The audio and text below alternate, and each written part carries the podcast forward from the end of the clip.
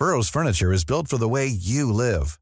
From ensuring easy assembly and disassembly to honoring highly requested new colors for their award-winning seating, they always have their customers in mind. Their modular seating is made out of durable materials to last and grow with you. And with Burrow, you always get fast, free shipping. Get up to 60% off during Burrow's Memorial Day sale at burrow.com slash ACAST. That's burrow.com slash ACAST. burrow.com slash ACAST. Jewelry isn't a gift you give just once. It's a way to remind your loved one of a beautiful moment every time they see it. Blue Nile can help you find the gift that says how you feel and says it beautifully with expert guidance and a wide assortment of jewelry of the highest quality at the best price. Go to BlueNile.com and experience the convenience of shopping Blue Nile, the original online jeweler since 1999. That's BlueNile.com to find the perfect jewelry gift for any occasion. BlueNile.com. Hey, it's Ryan Reynolds, and I'm here with Keith, co star of my upcoming film, If, only in theaters, May 17th. Do you want to tell people the big news? All right, I'll do it. Sign up now and you'll get unlimited for $15 a month in six months of Paramount Plus Essential Plan on us. Mintmobile.com slash switch. Upfront payment of $45 equivalent to $15 per month. Unlimited over 40 gigabytes per month. Face lower speeds. Videos at 480p. Active Mint customers by 531.24 get six months of Paramount Plus Essential Plan. Auto renews after six months. Offer ends May 31st, 2024. Separate Paramount Plus registration required. Terms and conditions apply if rated PG.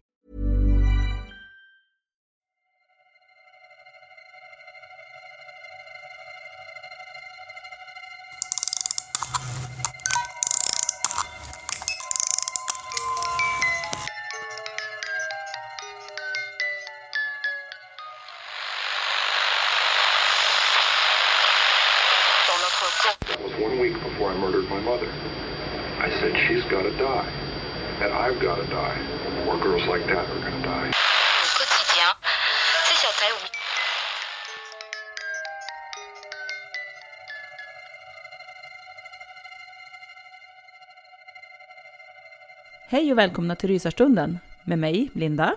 Och med mig, Alexandra. Men då var det torsdag igen då. Alltså, veckorna går fort. Ja men verkligen, alltså det går sjukt fort. Och idag ska vi prata om ett ämne som vi vet kan vara väldigt skrämmande för många. Hos en del kan det faktiskt vara så att det kanske kan komma att framkalla en del ångest. Så är ni en av dem som tycker att detta ämne är jobbigt eller ångestframkallande så ni är helt okej, att, eller vi är helt okej med att ni hoppar över det här avsnittet. För det vi ska prata om idag är döden. Ja, men precis. Och någon gång har man ju faktiskt hört att alltså, de döda ser ut att sova. Men eh, jag vet inte. Eh, alltså jag har ju sett döda människor då jag jobbar på sjukhemmet. Ja, Eh, ja. Har du sett en död människa någon gång? Nej, faktiskt inte. Nej. Eh, för jag kan nog inte riktigt hålla med om alltså den beskrivningen, att de döda ser ut att sova. Mhm. Alltså visst, eh, de ligger ju ja, men helt stilla såklart, eh, som när man sover. Mm. Men alltså i den döda kroppen, om man säger, alltså det finns, det finns inget liv kvar. Det, det är så tydligt på något vis att döden har inträffat. Okej. Och att liksom det liv och den själ som fanns, den finns inte kvar. Det är så tydligt på något sätt. Fascinerande ändå. Ja. Men är du rädd för döden, Alex? Alltså, både och. Det, det är nog lite från dag till dag. Alltså vissa dagar kan jag vara jätterädd att jag ska dö. Och vad som kommer hända efter och vad alla runt omkring, nära och kära och sådär. Och så andra dagar så är det som att jag tänker att ja, alltså det är ändå ingenting som jag kan styra över, så vad är det att vara rädd för? Mm. Alltså jag tror att jag blivit mer rädd att någon av mina vänner eller någon i min familj ska gå bort än att jag själv ska gå bort faktiskt. Mm, jag förstår. Men du då Linda, du är rädd för döden? Nej, alltså jag är inte rädd alltså, för döden i sig. Eller att själv dö. Eh, men precis som för din del så kan ju även jag vara rädd att någon nära mig ska dö. Eller att jag ska bli sjuk, alltså svårt sjuk och bli liggandes och plågas Mm. innan jag dör. Men jag förstår. själva dödsögonblicket, nej, det är jag inte rädd för. Nej, alltså jag förstår hur du menar. Det, det är väl lite snarlikt kanske som jag, Mm. som jag kan känna. Men eh, som vi sa från början så är det här med dödsångest ganska vanligt. Och att vara rädd för döden också. Och ja, till viss grad så är det nog faktiskt väldigt normalt att vara det. Ja, det skulle jag nog tro. Mm, ja, men vi vet ju faktiskt inte vad som väntar efter dödsögonblicket. Och det kan ju faktiskt vara det som gör det så skrämmande. Mm. Vi har ju liksom ingen aning. Men det enda vi vet helt säkert här i livet är att vi vet att det kommer en dag så kommer vi att dö. Ja, så är det ju. Men Linda, så tror du, har du någon teori på vad, vad du tror kan hända efter döden? Ja, hörru du. alltså jag vet inte riktigt vad jag tror faktiskt. Ehm, och ja men, jag vet inte, nu blir man kanske lite personlig. Mm. Men alltså jag tror ju inte på Gud eller Jesus. Och eh, då tror jag ju såklart heller inte att vi kommer till något himmelrike. Nej. Ehm, och jag tror ju heller inte riktigt på det här med återfödelse. Även om jag någonstans tror lite på människors tidigare liv. Mm. Men ja, jag, jag vet inte. Ehm, jag tror nog kanske att det någonstans bara är slut. Att när jag dör, ja men då finns jag helt enkelt inte mer. Då är det bara tomt. Mm. Och det som händer med min själ, om vi nu ens har en själ, men det är en annan diskussion. Mm. Eh, ja, det vet jag inte riktigt heller, alltså vart den skulle ta vägen. Löses den bara upp i intet? Eller får den för evigt vandra på den andra sidan? Får den frid och ro uppe bland molnen eller på en plats som jag själv har utformat efter mitt eget tycke? Alltså det jag själv föreställer mig ett paradis. Nej, jag har ingen aning, som du kanske hör. Alltså, och Mm. jag känner mig faktiskt helt bekväm med att inte veta. Eh, jag menar, jag får ju se vad som händer den dagen jag dör. Ja men exakt, så är det ju. Ja, men du då Alex, vad tror du? Alltså jag vet inte riktigt heller vad jag tror. Alltså jag har väl funderat och tänkt på det här många gånger och det har nog förändrats lika många gånger som Mm. jag har tänkt på det. Men ofta så faller jag tillbaka på typ reinkarnation. Just det. Något, någon form av det. Ja. Eh, man kanske inte blir på nytt född direkt när man har dött, utan snarare att det kan gå ett tag, alltså dagar, månader, kanske till och med år. Och att eh, ja, men på något vis så ska du liksom lära dig saker i livet. Eller man ska träffa vissa människor igen och, och sådana där saker. Att man går som i en trappa eller någonting. Mm.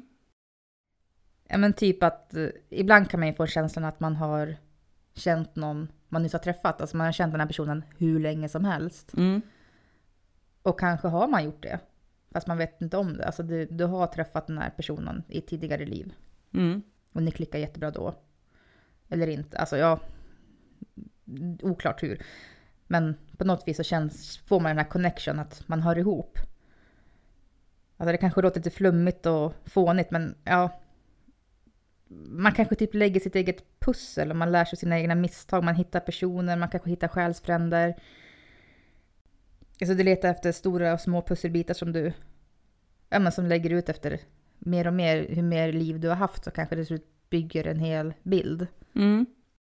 Och när man är klar med den pusselbiten, eller pusselbilden, så kanske man, ja men då upphör man helt enkelt att, att finnas som du sa. Då kanske man, ja, man försvinner. Eller så, tar, eller så vandrar man vidare som ett spöke eller någonting. Jag, jag vet inte. Nej. Men alltså, nej, jag tycker inte det låter flummigt eller fånigt. Eh, för, alltså, för mig finns det inget som är rätt eller fel sätt att tro på vad som väntar efter döden. Nej, men det är ju, det finns egentligen inte något rätt eller fel. Nej, vi vet ju som sagt inte vad som väntar och ja, men då är det ju också svårt att säga att någonting är flummigt eller fånigt eller Mm. fel och sådär. Eh, vilka är vi att säga det liksom? Nej men exakt, det, alla får ju tro vad de vill. Ja, Och vi får väl veta den dagen vi dör helt enkelt. ja men exakt.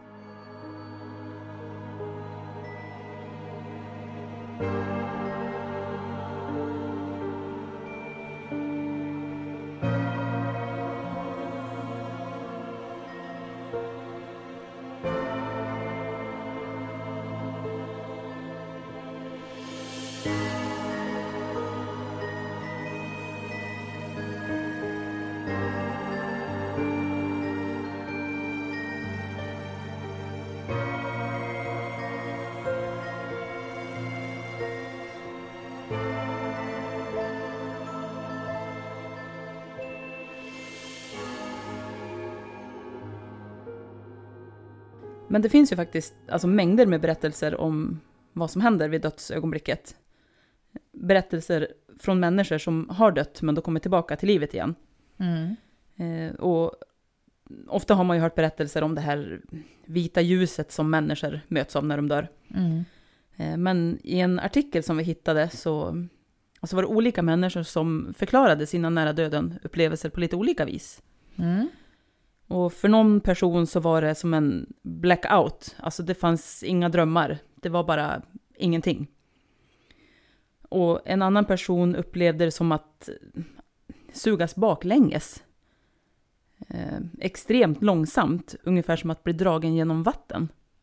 Fy vad obehagligt det måste Mm. kännas. Ja, det låter lite obehagligt.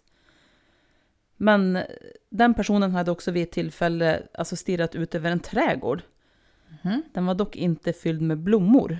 Den var fylld med damm och fläckigt gräs. Creepy. Eh, ja, och det var också en lekplats där två barn lekte. En pojke och en flicka.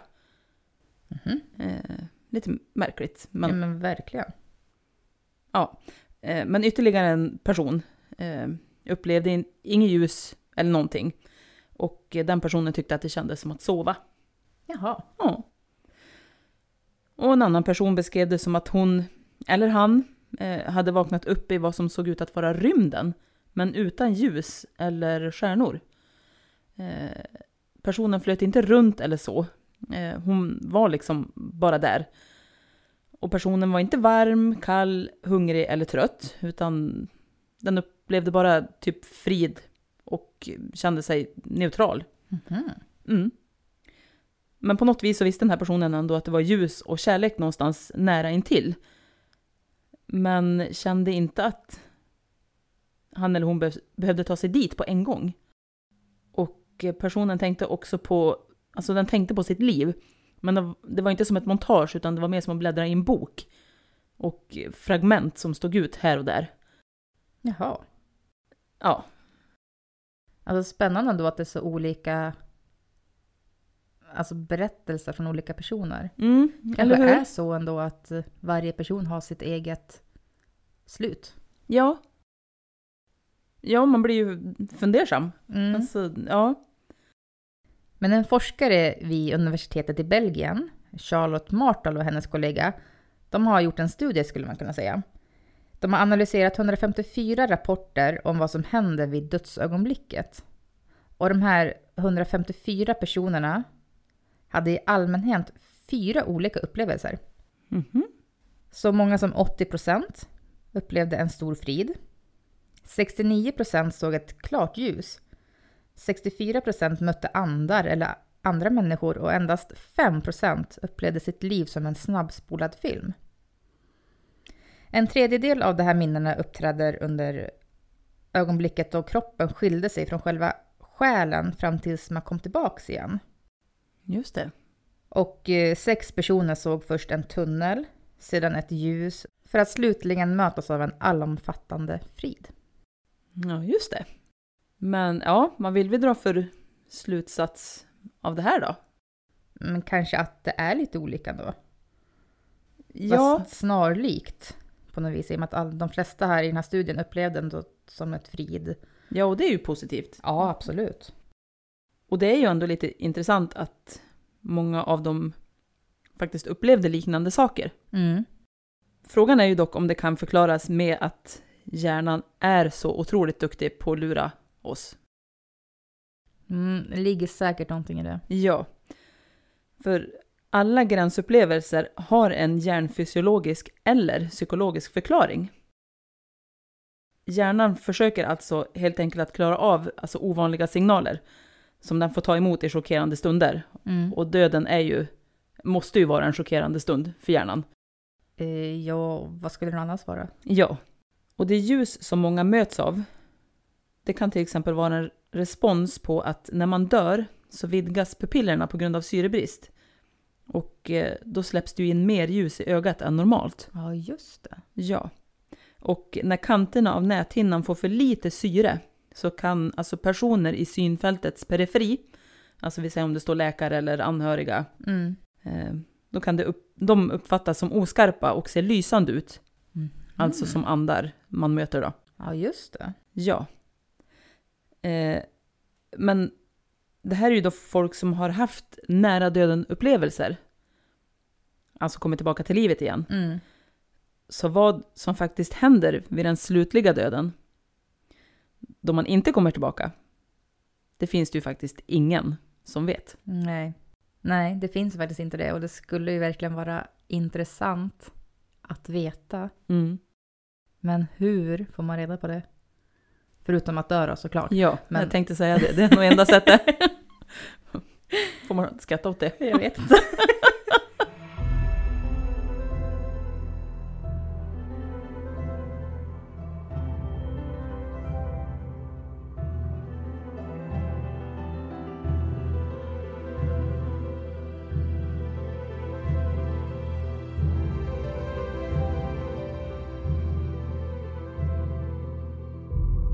Nu ska vi gå vidare genom att prata om en symbol i alla fall för döden.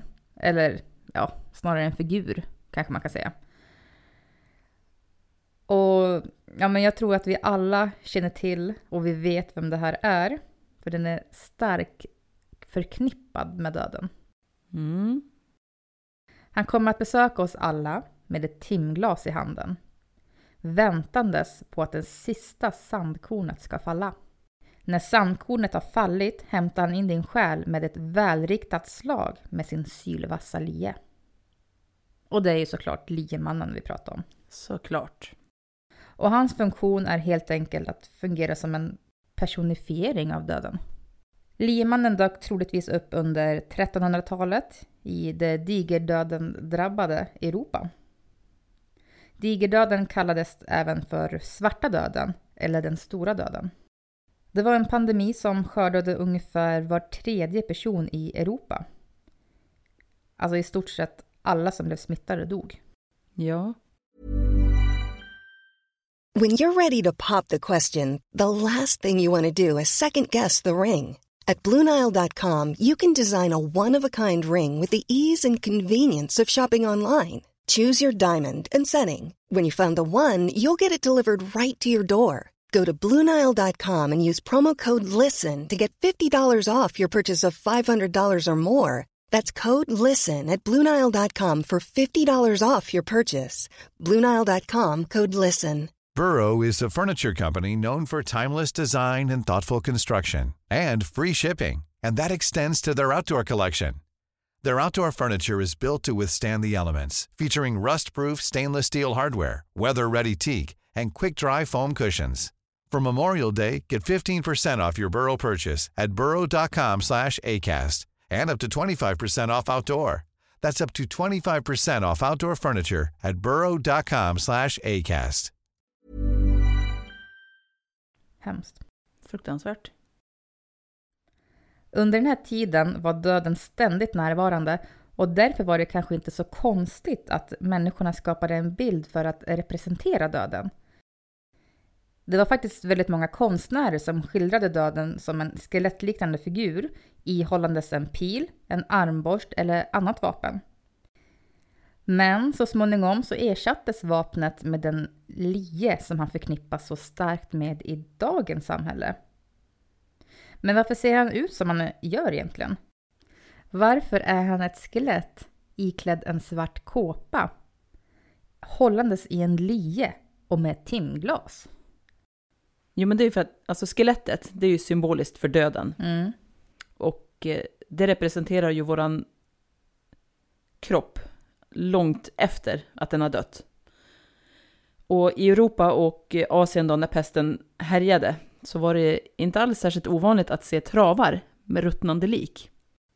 Då döden ständigt var så närande in på det vardagliga livet så är det ju, som du sa, inte så konstigt att illustratörer och konstnärer skildrade döden i form av ett skelett eller ett lik. Alltså nej, det är sant, men alltså den här lien då? Mm. Som sagt, i början så illustrerades liemannen med någon slags vapen som skulle symbolisera metoderna han använde för att slå ner sina offer. Men med tiden så ersattes det här vapnet med en lie. Och lien är ju som en symbol lämpligt nog hämtad från tidens jordbruksmetoder. Alltså jordbrukare använder ju en lie eller skäror för att slå ner gräs. och eh, ja, men skörda grödor. Och det är ju precis det liemannen gör. Han skördar ju sina offer med sin lie. Mm. Och eh, ja, men den svarta kåpan då? Färgen svart har ju alltid förknippats med död och sorg sedan jättelångt tillbaka i tiden.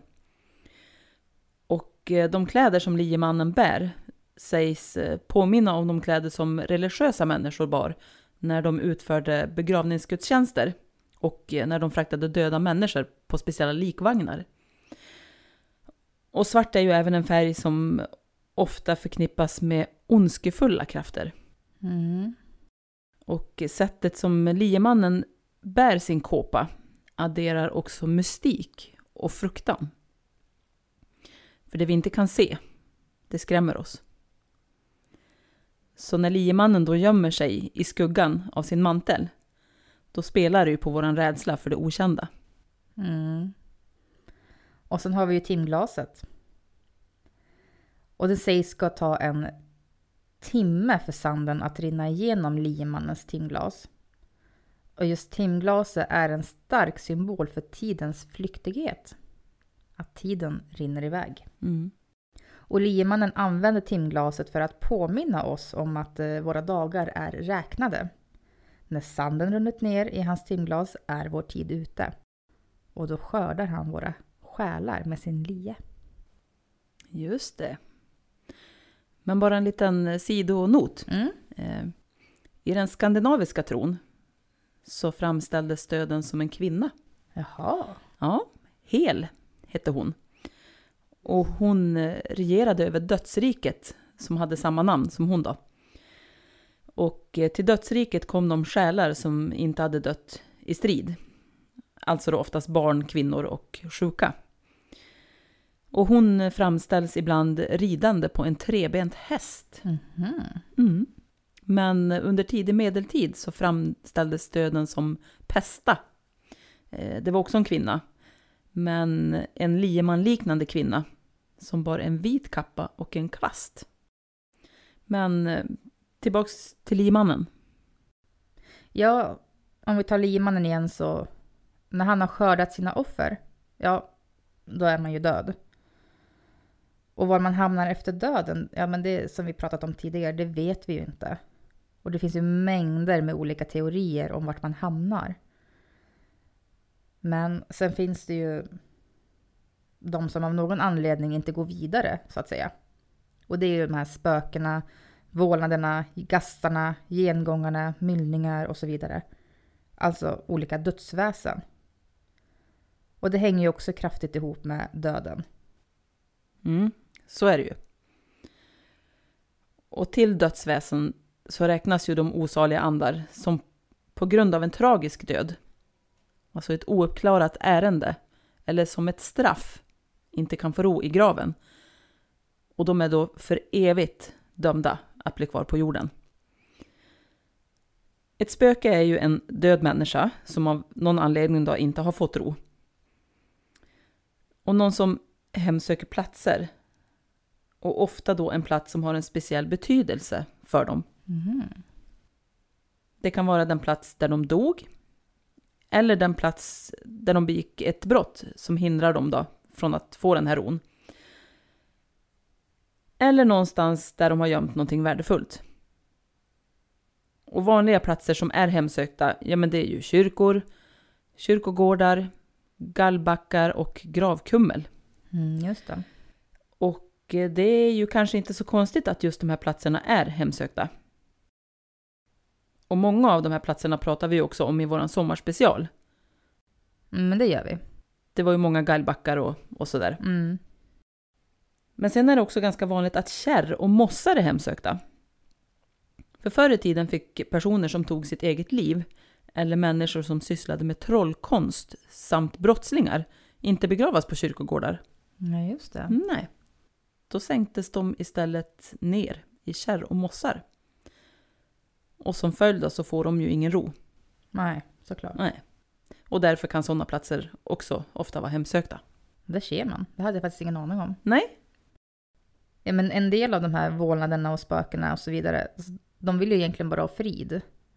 Alltså de kanske vill att ett brott som de har begått när de levde ska uppklaras. Eller att de bara ska få förlåtelse för något som de har gjort medan de levde. Men en gast däremot är någonting mycket värre. Det är nämligen anden efter en ond människa. Mhm. Gasten är fylld av hat mot de som fortfarande lever och den håller sig oftast osynlig. Om du nu skulle få syn på en gast så kommer du se att den har förvandlats till någonting mycket mer skrämmande än hur den såg ut i verkliga livet. De är långa, monsterliknande gestalter försedda med klor och vassa tänder. Och den är svartare än mörkret själv. I något fall så har de beskrivits som gigantiska, lika höga som granar. Och om du råkar ut för en gast under natten så drabbas du av en kvävande sjukdom.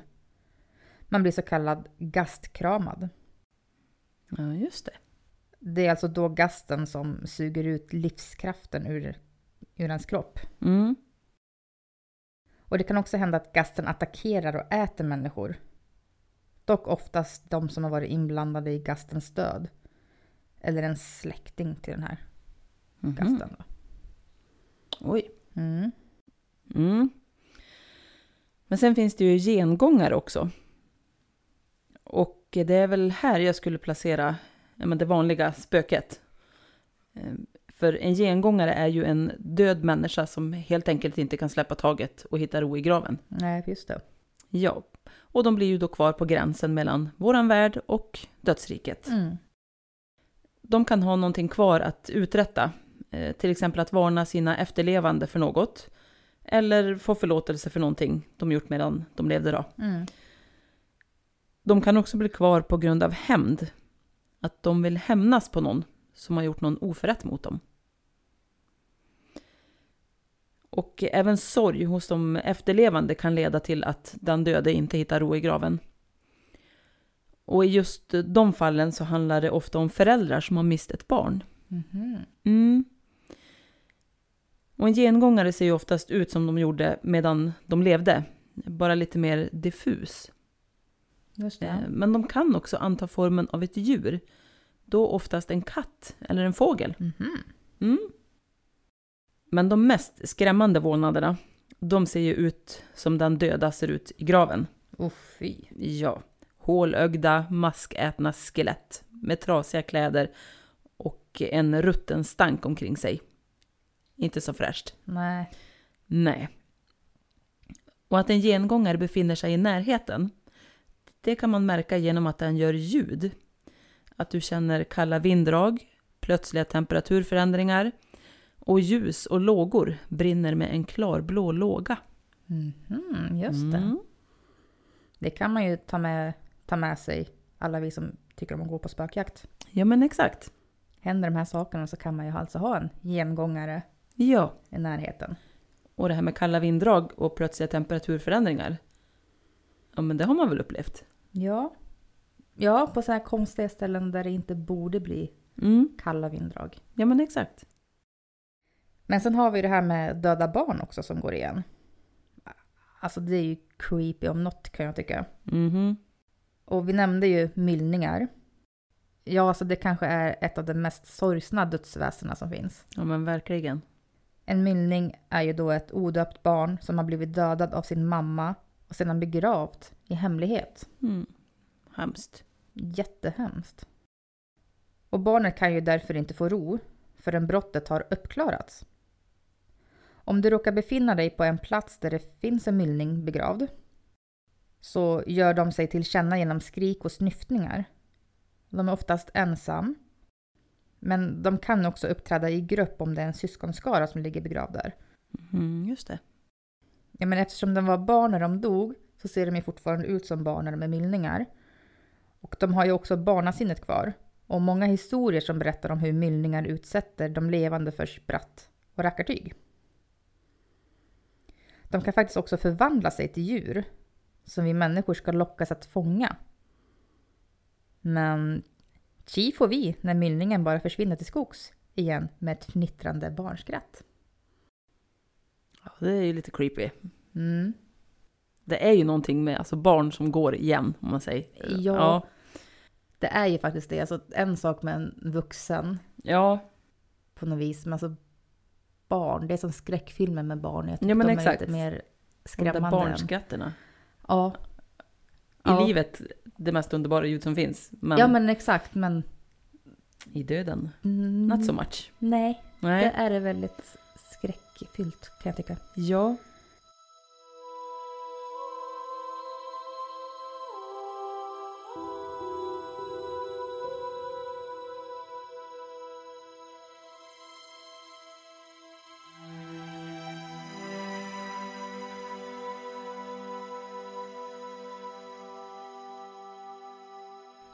Men ja, döden är ju mystisk. Och det finns mycket runt den som man skulle kunna prata vidare om.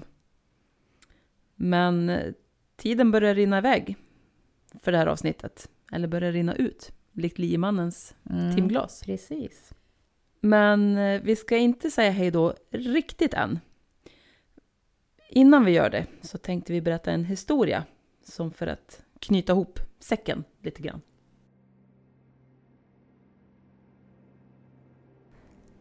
Härom natten när jag var ensam hemma så vaknade jag upp av att jag var törstig. Jag gick ner i köket som har två ingångar. Den ena ingången leder till matrummet och stora delar av resten av huset.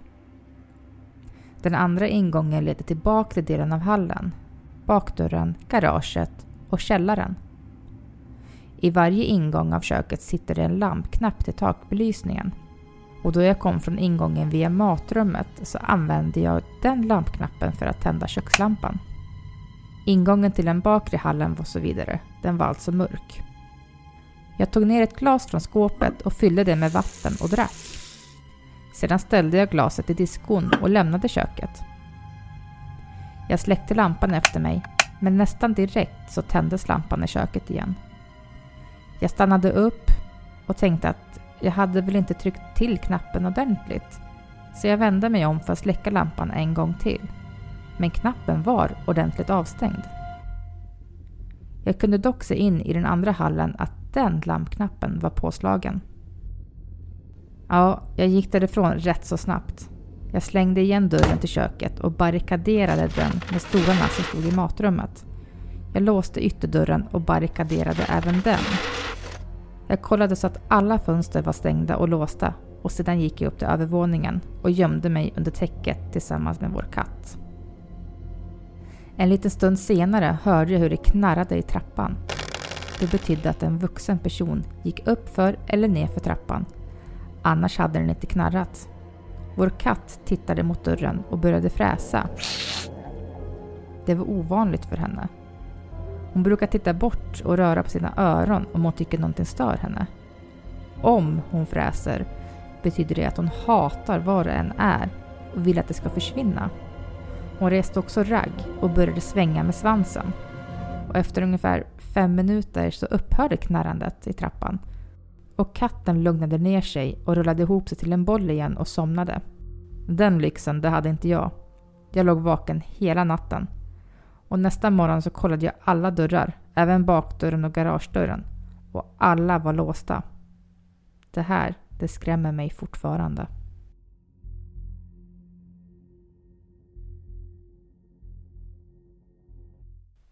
Mm. Och med det här så sätter vi punkt för den här gången. Tack för att ni har lyssnat.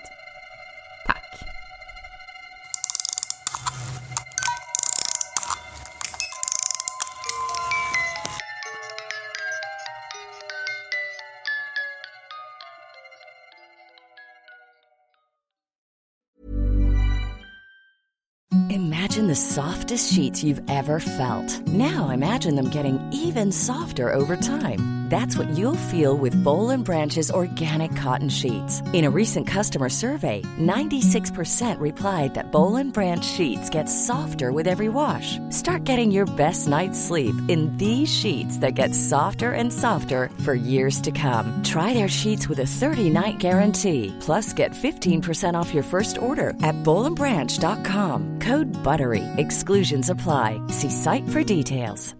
Hi, I'm Daniel, founder of Pretty Litter.